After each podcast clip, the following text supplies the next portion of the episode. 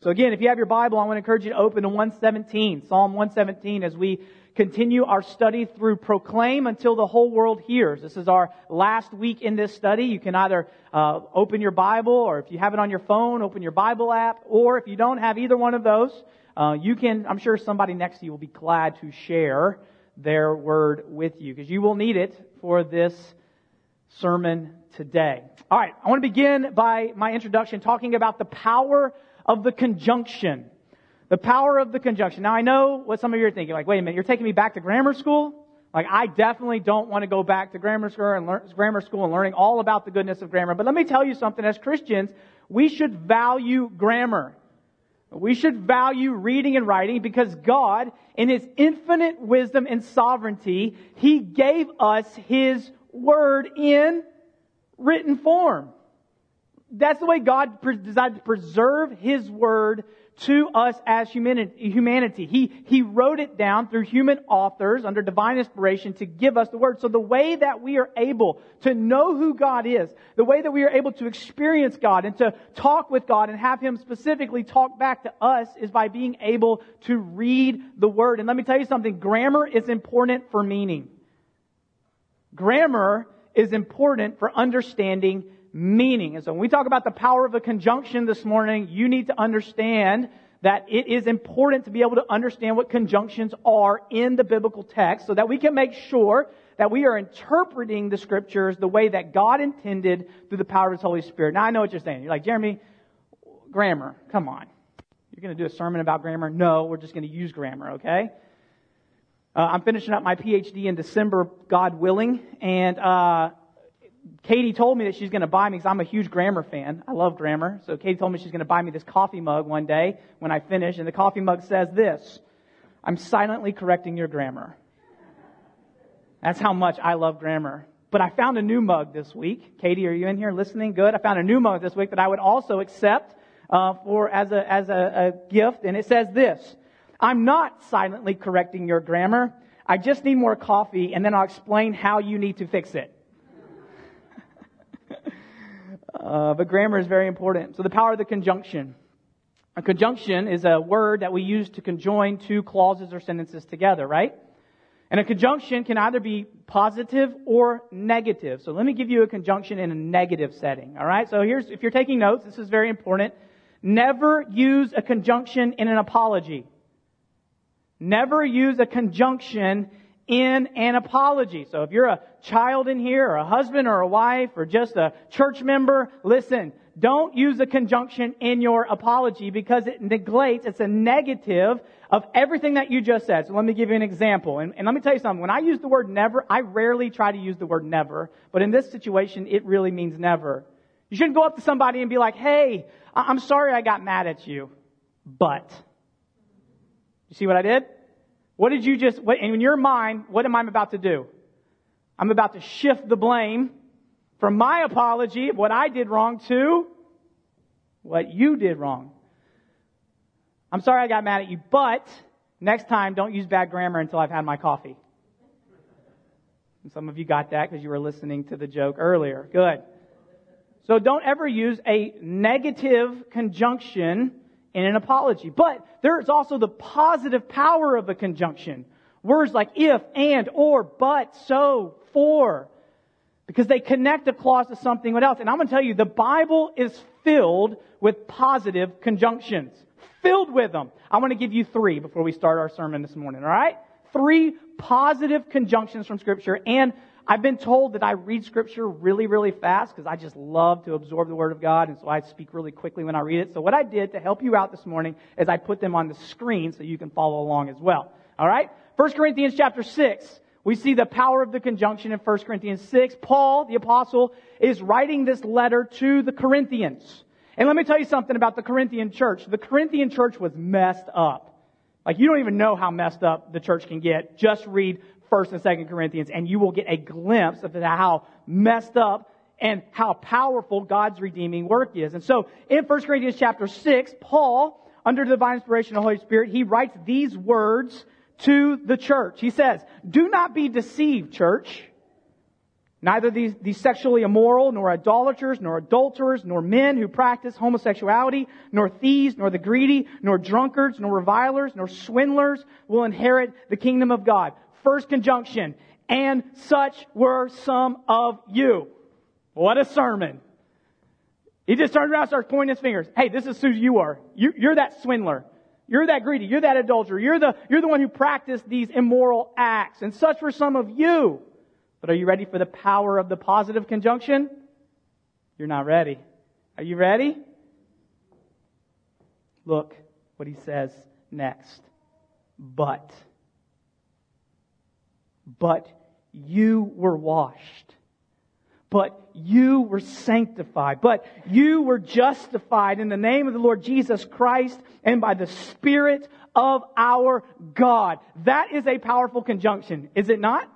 He turns to him and says, this is who you used to be. This is what your identity used to be. And this is the sinful nature that you used to live and act out. But God did something about it for you.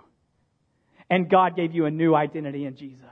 And God gave you a redeemed life in Christ. And He's given you the power of His Spirit to live that faith out for the glory of the one who called you out of the darkness into the light. Amen? That's a powerful conjunction. Do you agree? Let me show you another one.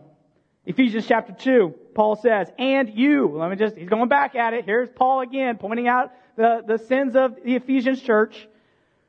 And you were dead in the trespasses and sins in which you once walked, following the course of this world, following the prince of the power of the air, the spirit that is now at work in the sons of disobedience, among whom we all once lived in the passions of our flesh, carrying out the desires of the body and the mind, and were by nature children of wrath like the rest of mankind. That's some pretty gloomy news, is it not?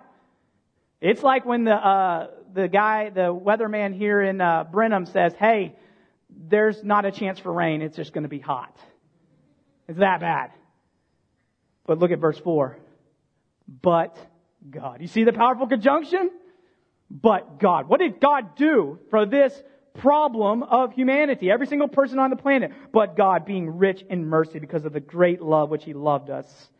Even when we were dead in our trespasses, made us alive together with Christ. By grace you have been saved, and raised us up with Him and seated us with Him in the heavenly places in Christ Jesus, so that in the coming ages He might show the immeasurable riches of His grace and kindness towards us in Christ. Amen? While you are still dead and in your sins, but God did something about it. Is that not a powerful conjunction? One more, just for fun, and it kind of goes along with our sermon uh, today in Psalm 117. Jesus, after he resurrected from the grave, he was with his 11 disciples at the time, and right before he ascended, floated away into heaven, the disciples run up to Jesus and they're like, Jesus, is now the time that you're going to reestablish your kingdom? Is now the time that you are going to overthrow Rome, set yourself on the throne, and everything's going to be all good? And Jesus turns to them and he says these words in Acts chapter 1 verse 7. It is not for you to know the times or the seasons that the Father has fixed by his own authority. He says, don't worry about that stuff. Put all your end of times maps away. Don't worry about all that. And here's the powerful conjunction. But you. What are you going to do? But you will receive power when the Holy Spirit has come upon you. And you will be my witnesses in Jerusalem and all Judea and Samaria and to the end of the earth. Jesus says, don't worry about all that stuff when I'm coming back, when I'm going to establish my throne. He says, here's what I've got a task for you to do. I've got a task for you in the power of my Holy Spirit to go and make disciples of all nations. That's what I have for you to do. Don't worry about that, but do this, disciples. Right? Now, Psalm 117 shows us the magnitude of our commission, the magnitude of Jesus' mission and pushing us out into the nations, into the world in the power of the Spirit with the truth and banner of the gospel in hand to a dying, lost, and broken world. Let's read Psalm 117 together. You don't have to read it out loud, but just read it with me. And let's see if you can see the power of the conjunction here. Verse 1, uh, verse 1. Praise the Lord, all nations. Extol him, all peoples. Here's the powerful conjunction. For great is his steadfast love towards us. And the faithfulness of the Lord endures forever. Praise the Lord. Did you see it? Where does their praise, what is their praises connected to? maybe I should rephrase that question. I just corrected my own grammar. Who are their praisers, praises connected to? God. That for there. Praise the Lord, all nations. Extol him, all peoples. Why? What's the connection? What's the conjunction? For great is the Lord. That's where their praises are rested in, and he is the object of their praise. That's the power of a conjunction. Y'all don't have to worry about the little children crying. It's totally fine. I have five at home. I can do this with a whole audience of children, okay? Here's what I want you to take away today. I want you to take, if you don't take anything else away from my sermon, I want you to take this one thing away from today. Our proclaiming, our ability, our ability to proclaim Christ comes out of our praises for Jesus. Our ability to proclaim Jesus comes out of our praise of Him. Praise leads to proclamation. Now, a couple things we have to infer from this text starting in verse 1. In verse 1, we read the, the psalmist, who we don't know who it is or what time it was written, but we see the psalmist say these words, Praise the Lord, all nations, extol him, all peoples. That word extol there, it actually means to praise more enthusiastically. So the psalmist is like, praise the Lord, all nations. Oh, by the way, take that praise and let's raise it a few more notches and let's praise him that way, all peoples. You see it?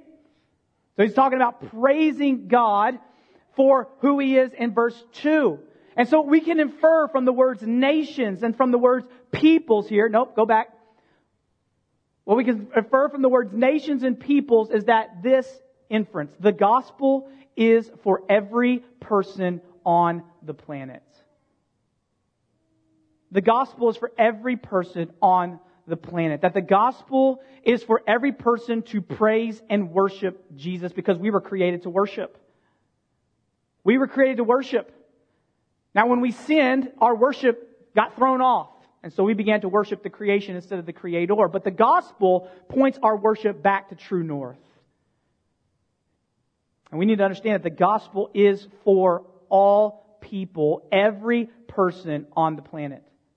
I think Psalm 117 is, is visualized and, and illustrated to us in John's revelation on the island of Patmos, where we get the book Revelation from. And in Revelation, John sees this amazing vision. He sees people from every tribe, from all nations, from all languages, from all peoples, and what are they doing in his sight? Let me read it to you. Revelation chapter 7.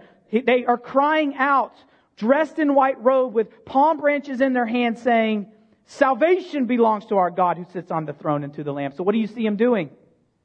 Praising gospel is for everybody so that everyone will praise Jesus. But this psalm is also a psalm that says we must go and proclaim the good news of Jesus because it says, praise the Lord, all nations. And then it says, extol him, all people. So in the original language, do you know what all means? All. That simple.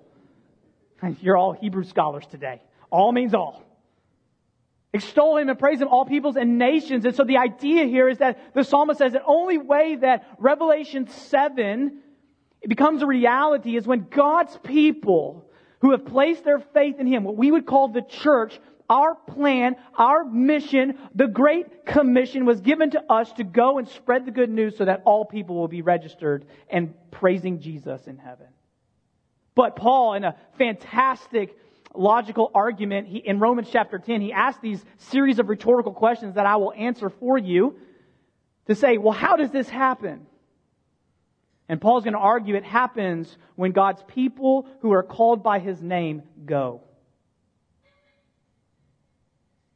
So Paul says this in Romans 10. How then will they call on him whom they have not believed? So how can they believe if they, how can they call on him if they don't believe in him? The answer is they won't. Rhetorical question. And how are they to believe in him who have they never heard? So how are they going to believe if they don't hear about Jesus? The answer is they won't. Then Paul says, and how are they to hear without someone preaching?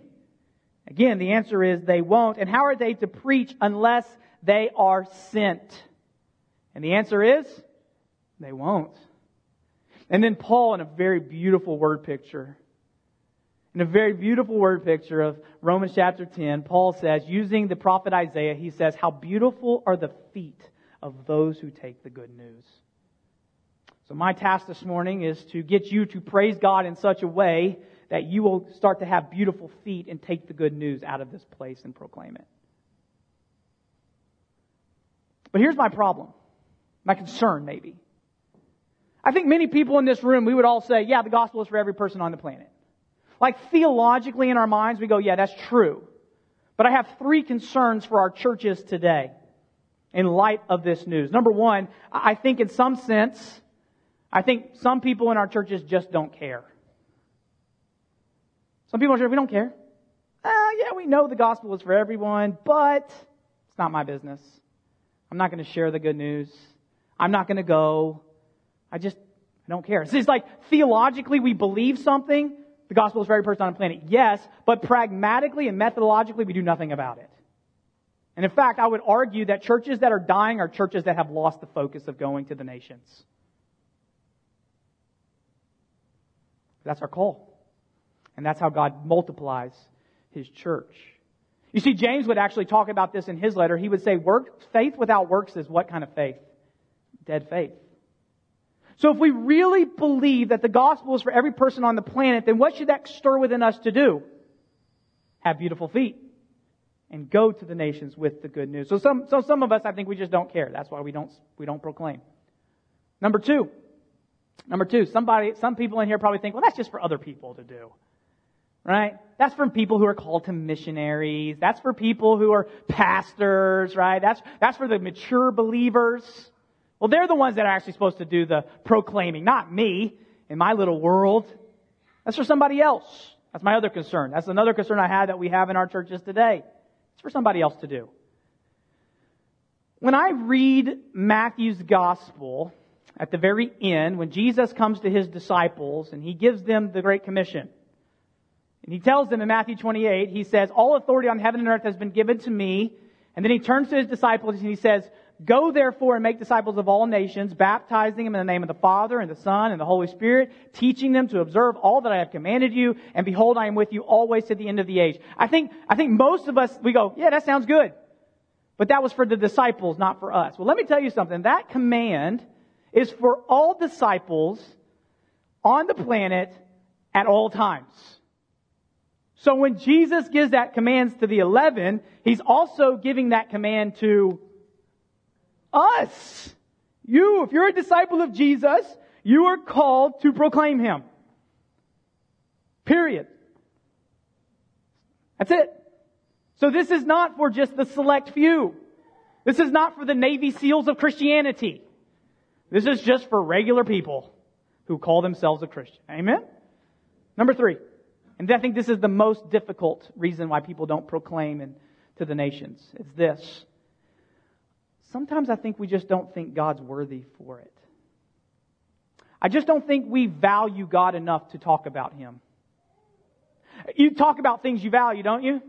You talk about things you love, don't you? If you love a sports team, guess what you're going to do?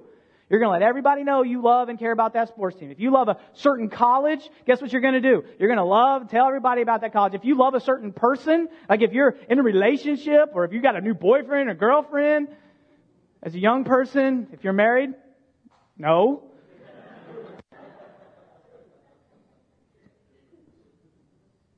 If you have any questions about this sermon, you may email me at kyle at brenham, ccbrenham.org. It's one of the other pastors on staff. We value what we value, we talk about. What we care about is what we share about. And what you proclaim is what you praise. And I think deep down in us, the reason that we don't proclaim Jesus is because we really don't think he's worthy of our praises. I think there's other things in our hearts and in our lives that are pulling for the attention and pulling our attention away from King Jesus, who saved us from our sin. And because we don't praise him, and we don't think he's worthy and valuable, then we don't share him with others. And that is my biggest concern. I think we as churches have made so, God so little and insignificant and almost invaluable that when people come in, they get their Jesus fix, and then they walk out and they're like, well, that was fun, but I got other things that are going to press on my time.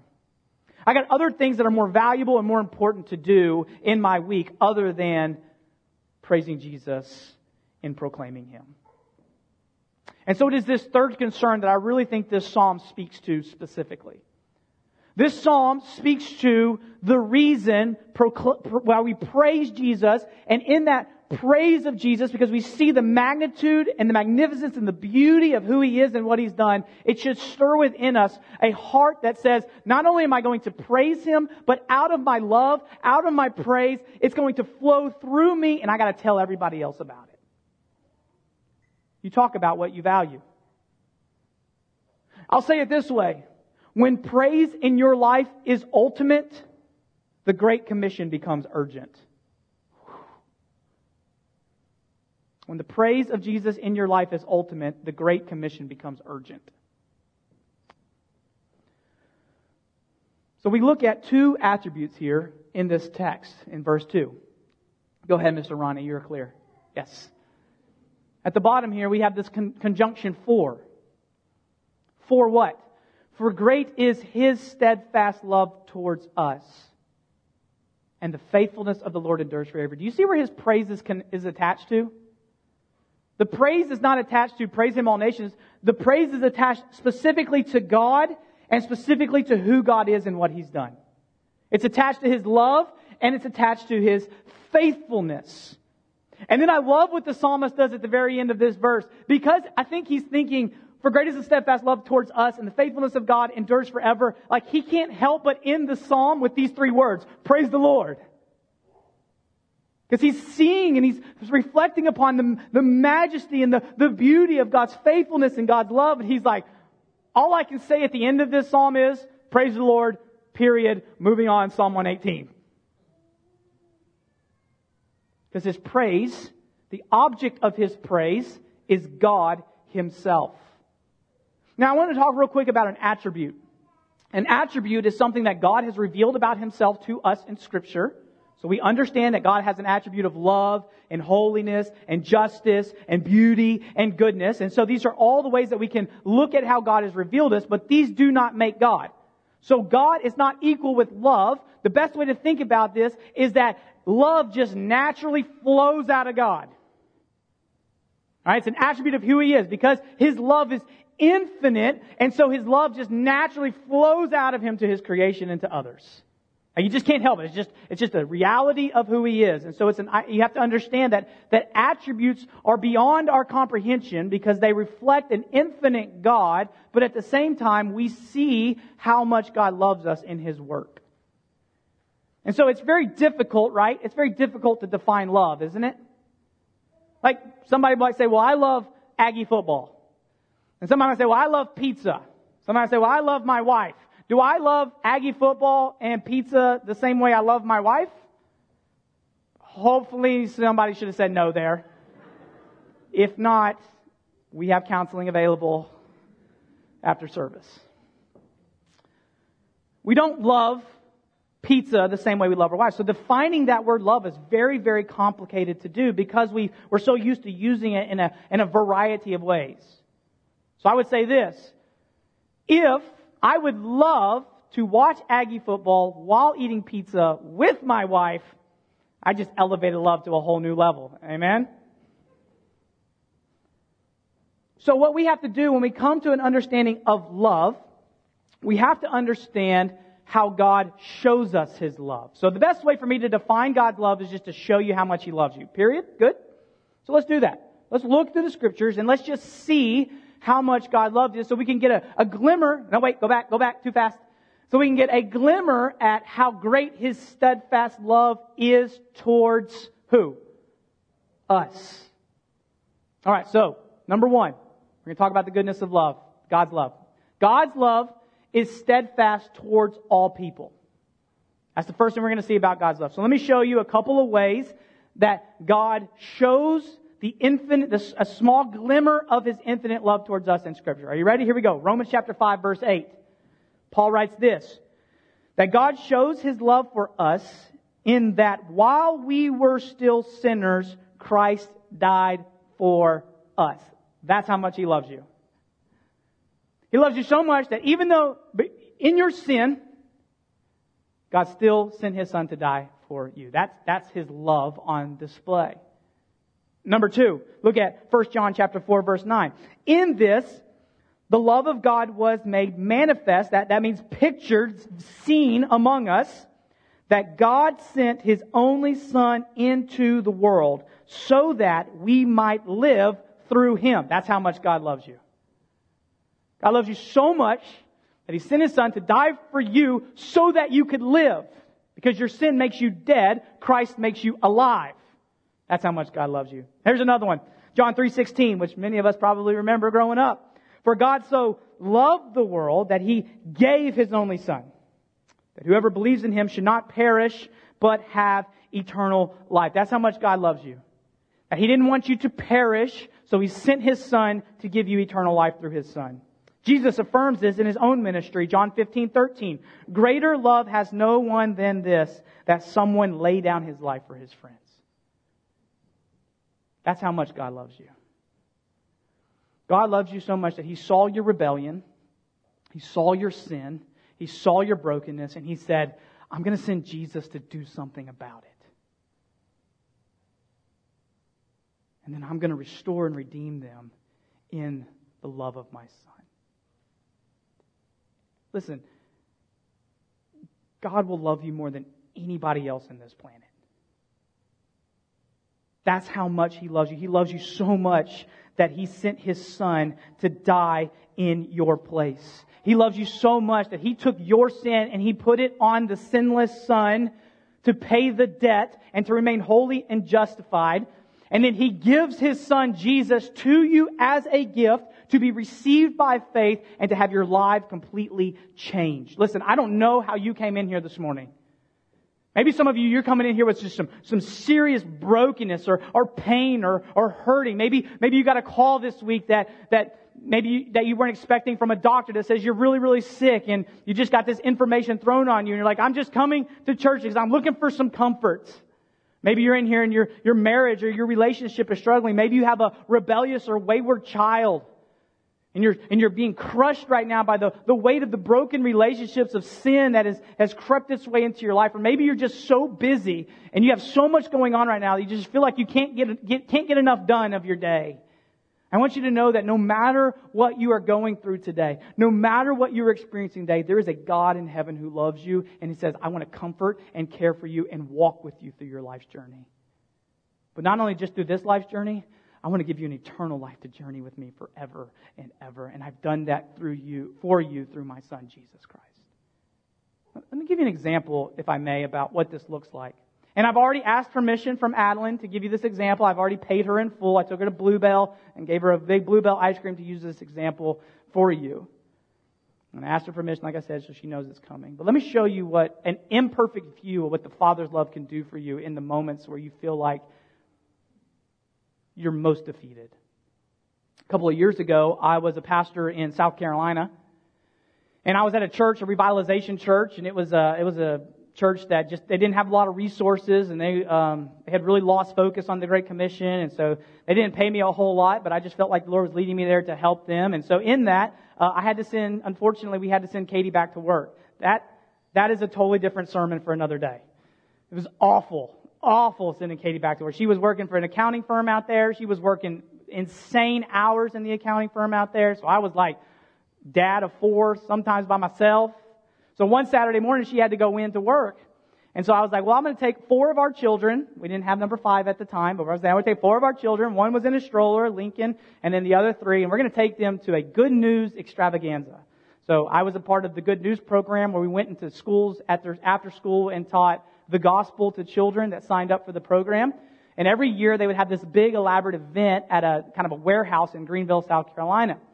And so we walked into this event and I mean, this place was packed. There was people everywhere. There was bounce houses, snow cones, popcorn, and like you name it, it was there. There was like all kinds of crazy stuff. And then it was just filled with people. So I looked at the big three and I said, Hey, big three, stay close because you will get lost in this place.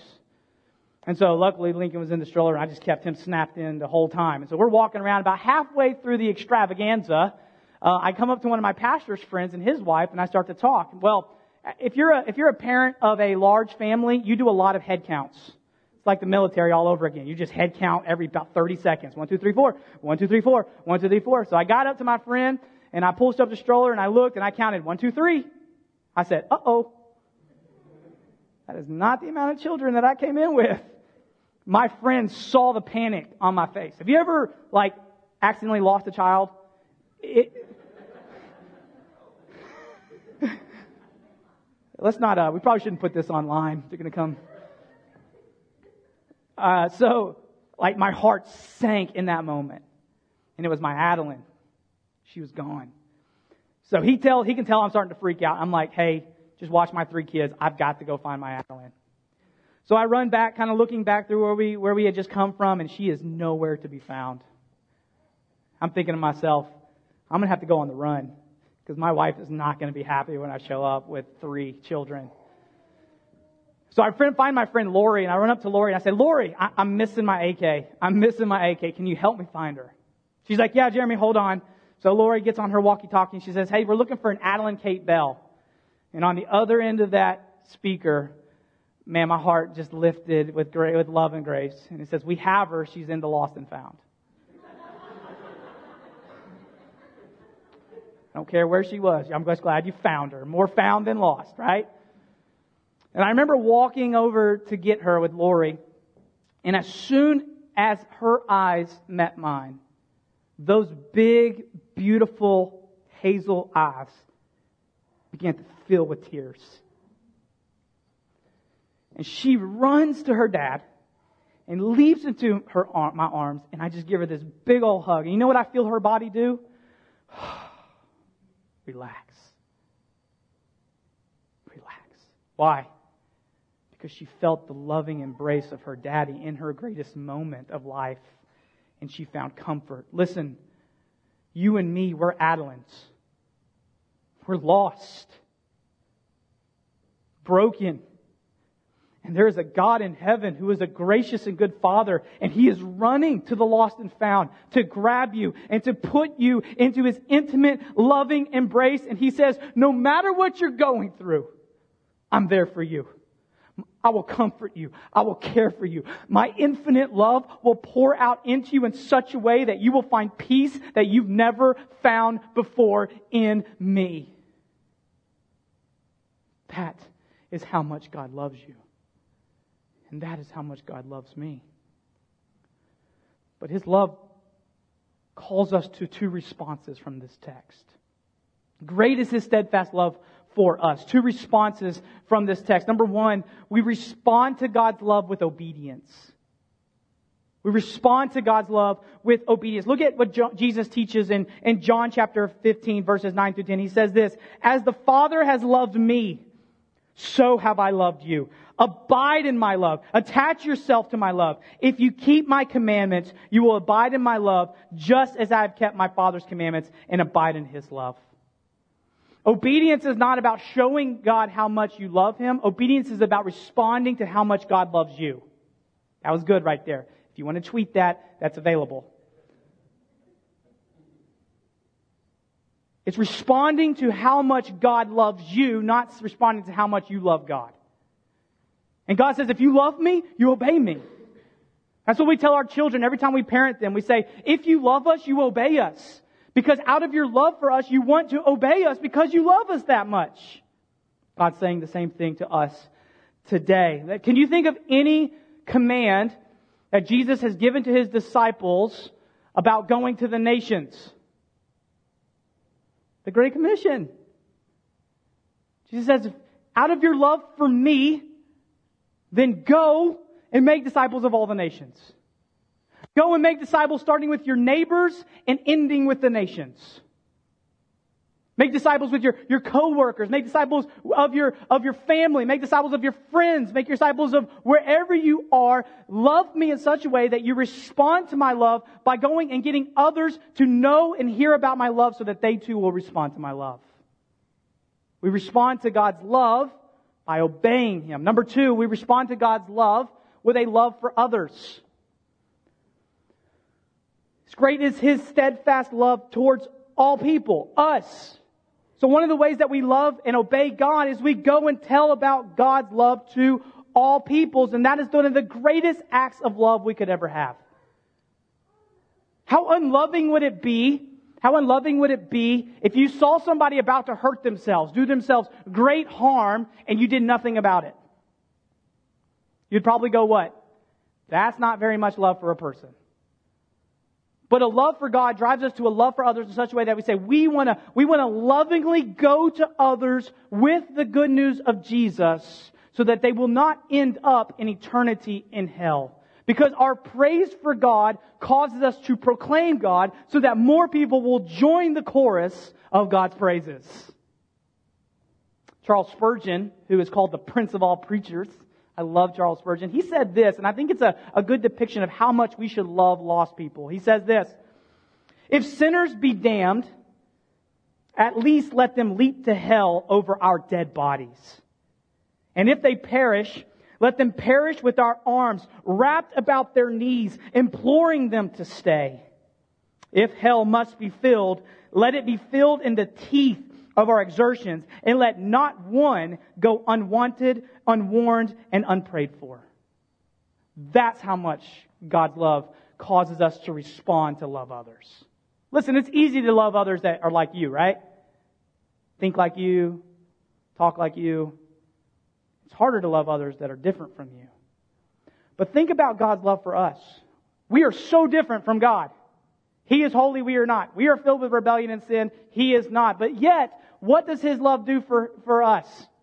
He comes after us. He pursues us and He brings us into His family and He calls us His children by faith in His Son. If that's what God does for us, shouldn't we respond to that love by doing it to others? Yes. Yes. And one of the greatest ways that you can love another person is by sharing your testimony with them. That's one of the greatest ways to share God's love with others. You say, this is what my life was like before I met Jesus. It was broken. It was messed up. Maybe you were here and you're like, I was just self-righteous and, and I was just building my own religion and whatever the case may be, you're like, this is the brokenness of my life. And then here's the day that I met Jesus. Here's the day that Jesus called me from my dead life into a new life in Him. And then, this is what God has, I've seen God do from that day forward in my life. Listen, let me just be made very clear, right? The Christian life is not an easy life. In fact, I would argue it's probably harder than a regular life without Christ. If you're a Christian, you know what I'm talking about, right? You feel that tension? The Christian life is not an easy life, but I will tell you this, that that life is filled with hope. That life is filled with God's love. That life is filled with peace. And that life is filled with faith that overshadows all fear. It's worth it. Yeah, it's hard. But oh, does it give you a framework for living and makes life so much better. Just tell people your testimony. We love God out of, we respond to God's love for others by sharing our testimony with them. Lastly, the next, uh, number two here. Notice what he goes from. So that great, powerful conjunction, for great is the steadfast love towards us. And then he says, and the faithfulness of the Lord endures forever. That, that idea of faithfulness is, is to help us to understand God's unchanging attributes, God's unchanging characteristics. Did you know that God doesn't change? It's impossible for God to change. Faithfulness is just who He is. When He says it, it always happens. And God is always faithful to His word. When He told Abraham, he said, Abraham, out of you, I'm going to make you into many nations. Inserts Jesus. Boom, many nations. When God told David, he says, David, I'm going to put somebody on your throne and he is never going to leave your throne. Boom, insert Jesus. Jesus sits on the throne and he, he will never depart it. When God says, I will save you through my son, if you just believe in his work on your, on your behalf, you will be saved. If God says it, he means it, he does it. God doesn't break promises. You remember that movie Hook? You remember with Robin Williams? I, I love Hook. It's one of my favorite movies out there. And you remember like the dad, Robin Williams, uh, before he became, like, before he figured out he was Peter Pan. I'm sorry if I just spoil alert for, for you, but you've had like 26 years to watch that movie, so I don't feel that bad, right? Uh, but you remember like the dad was always breaking those promises to his son? Over and over again, he's breaking those promises to his boy. God is not like that kind of dad. God is a dad that when he makes a promise, he always delivers and keeps because he is faithful. He is unchanging and his faithfulness endures forever and ever. There's not a day that God wakes up and like, you know what? I think I'm kind of done with saving people through Jesus, so I'm going to save people through this means. It never happens. It's impossible for God to go against who he is. And so God remains faithful. And here's the reality. When we go to the nations, it's going to cost you a lot to go to the nations with the gospel.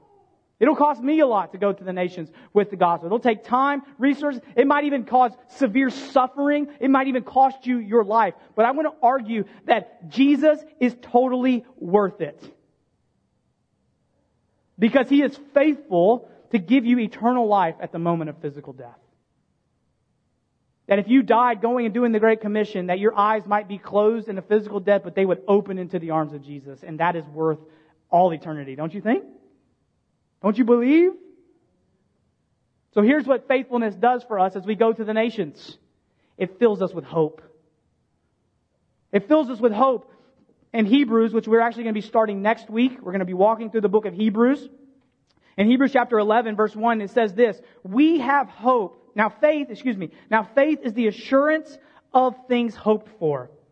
The conviction of things not seen. We have hope that no matter where God sends us, no matter how painful, excruciating, maybe even that leads to our death, we have hope in a God who is faithful, and because of our belief in Jesus, He has granted us eternal life. And so this life, no matter the amount of suffering we might deal with, this life is not even going to be in comparison to the eternal life to come. This is why Paul talks about the eternal weight of glory to come our way. That there is a greater reward and magnitude of God's presence coming your way. And so it's great to live faithful to the one who is the most faithful, even if it costs you your life. And then, even if that means it takes you to the nations for the glory of God. And this is where the psalmist ends. I love it again. For great is his steadfast love toward us. And the faithfulness of the Lord endures forever. And then he just can't help but conclude with an exclamation point, praise the Lord. Praise the Lord. Let's try that again. I don't think you saw it. Praise the Lord. Praise the Lord. So here's how I want to conclude this message today. Brothers and sisters, we've been given an opportunity. We've been given an opportunity at Center Church Brittenham to be a gospel lighthouse in this community that we pray extends to the ends of the earth. That we would be a church that loves and praises Jesus so much that it causes our people to proclaim Him. And out of our praise and love for God, we want to see churches planted and multiplied. We want to see missionaries getting sent, commissioned, and sent over to the nations. Not because we want the praise at Center Church, it's because we want to see the glory of God praised by all peoples. And it's our heart that we've been filled with God's love and an understanding of God's faithfulness that drives and propels this church to be outward focused, not inward focused. And you can join that mission and vision today. Maybe some of you in here, you just need to say, Jeremy, it's time for me to, to join a basics class and to learn about what it means to become a partner at Center Church so that we can go to the nations. Maybe for some of you, it's God continuing to open your heart to say, maybe you need to be praying about going to the nations. Is your yes even on the table? Maybe for some of you, God is calling you to go to your neighbors or a coworker. There's somebody right now that God's put in your mind that needs to hear about Jesus. Out of your love for Jesus, go love them well by sharing your testimony with them this week. But some of you in this room, you just need to say yes to Jesus. You just need to know that that's how much God loves you, is that He sent His Son to die for you and that He will give you eternal life if you would just put your faith in Him, in His work, and just step back and watch God work. I am a living testimony of that.